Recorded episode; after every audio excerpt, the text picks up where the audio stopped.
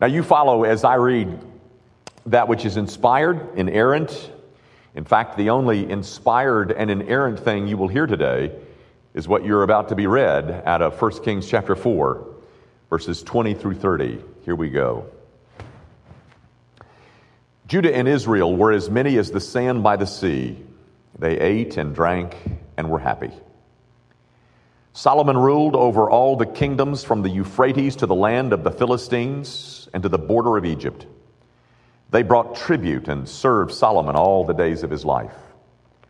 Solomon's provision for one day was 30 cors of fine flour and 60 cors of meal 10 fat oxen and 20 pasture fed cattle, a 100 sheep, besides deer, gazelles, roebucks, and fattened fowl.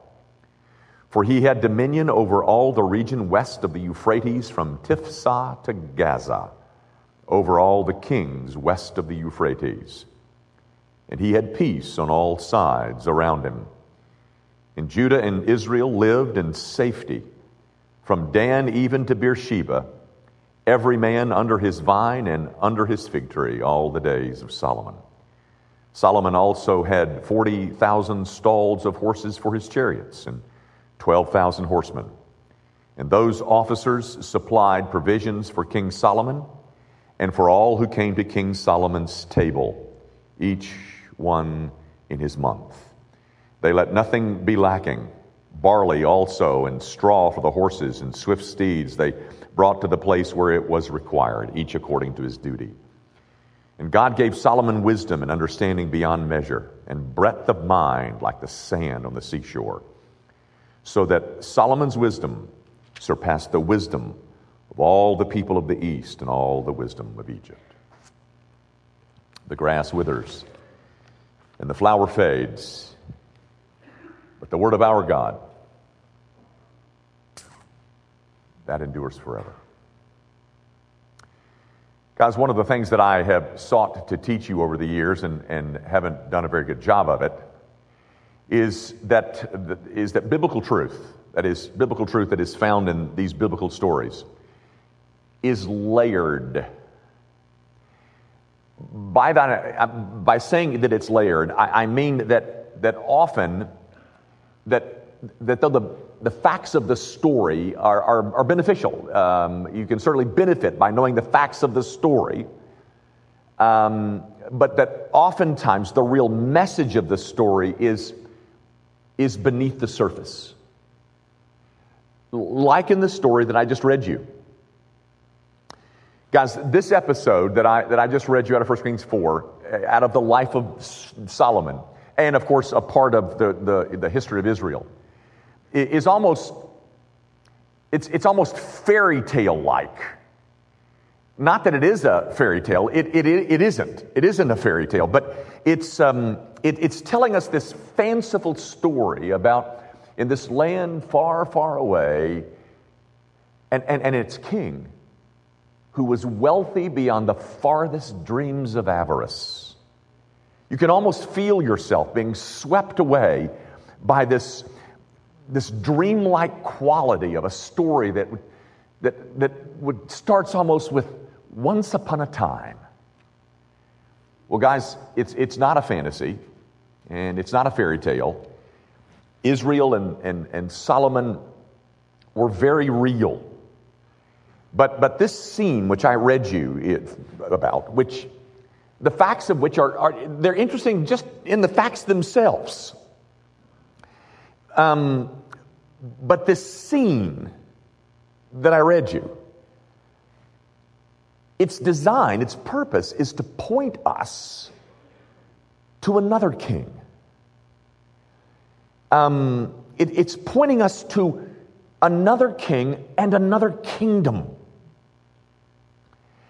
The, the message here in, in this story lies beneath the surface of the facts of this story about how much food it was required to feed all these people at, at, at Solomon's table.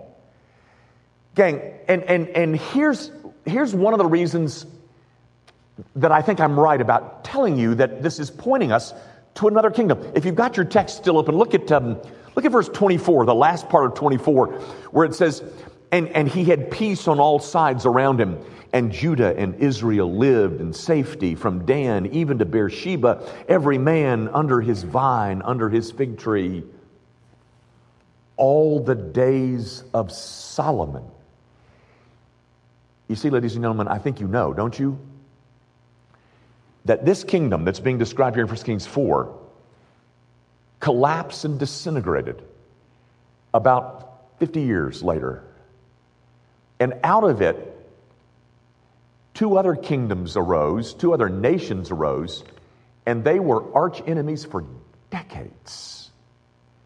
So, knowing that one little fact, then, then you then when you read something like in verse 24 and 25, you begin to wonder is there a hint there? Is, is there something else that we should find if we looked deeper?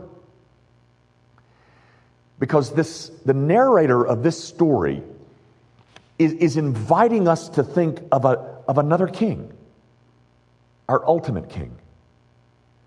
He's inviting us to, to think of another kingdom, uh, the, the ultimate kingdom, one in which peace reigns forever, not just for 50 years. One where there's no more war ever, one where there's no more death ever, one where there's, there's no more there's no more suffering and tears ever.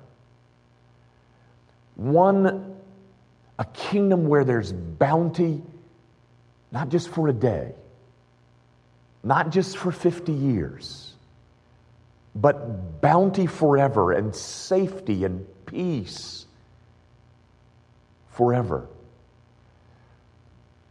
Guys, Solomon's reign that's being described here was the climax of, of Israel's dominance and influence in the region. And yet his kingdom ended in ignominy because his kingdom was simply to be a precursor. It, it was to be a, a prefigurement of another kingdom that would come later. It was a kingdom that was announced and established by the coming of Israel's ultimate king, Jesus Christ. Guys, it would be Jesus Christ, not Solomon, that would give to his people a lasting and permanent peace. It would be Jesus, not Solomon, whose kingdom would extend much farther than all of the nations west of the Euphrates. It would be Jesus' kingdom that would last far beyond 50 years.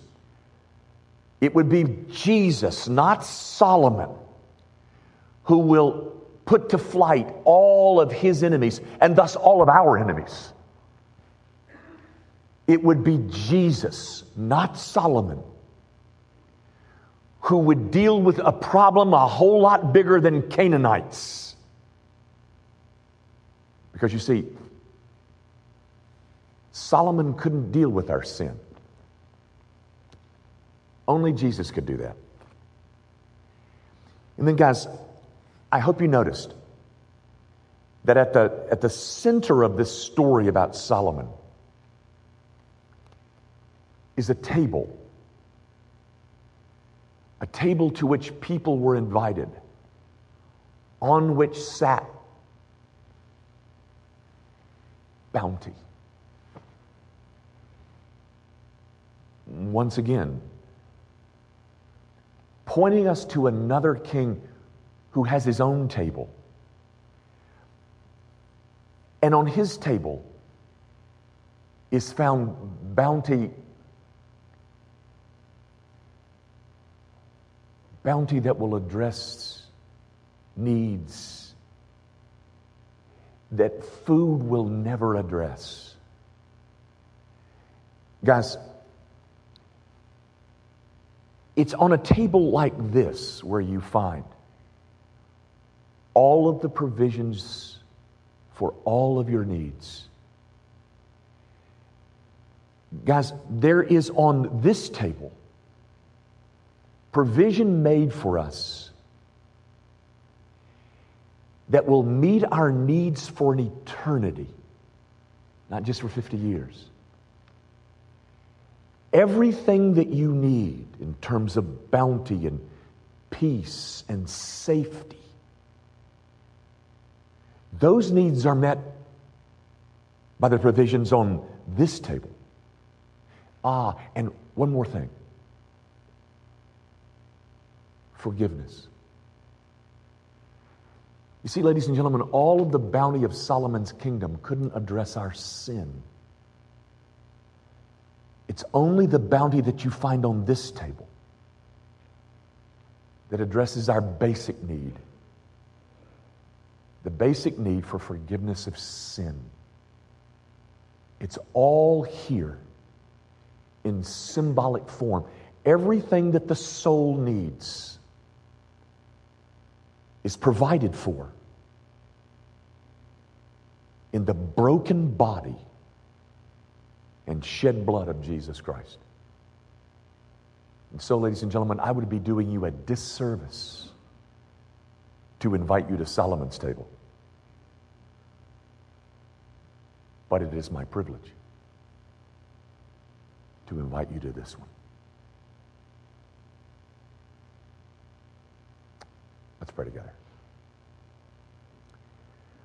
Our Father, I do pray that you will use this sacrament to remind us of all things heavenly, of all things eternal. I pray, oh God, that you will use this sacrament to remind us that though we've gone through a, a year of bounty, we've, we've fattened ourselves, we've, we've enjoyed a certain amount of prosperity, but but oh God, that's only temporary. It's here. It's here at this table where the soul's greatest needs are addressed. And I pray that you will meet us here and that you will remind us that, that there is only one ultimate king for us. And he's not only a king, he's a savior, a savior whose great work is being symbolized in these elements. So, Father, meet your people around these things that remind us of your Savior. We pray it, of course, in Jesus' name.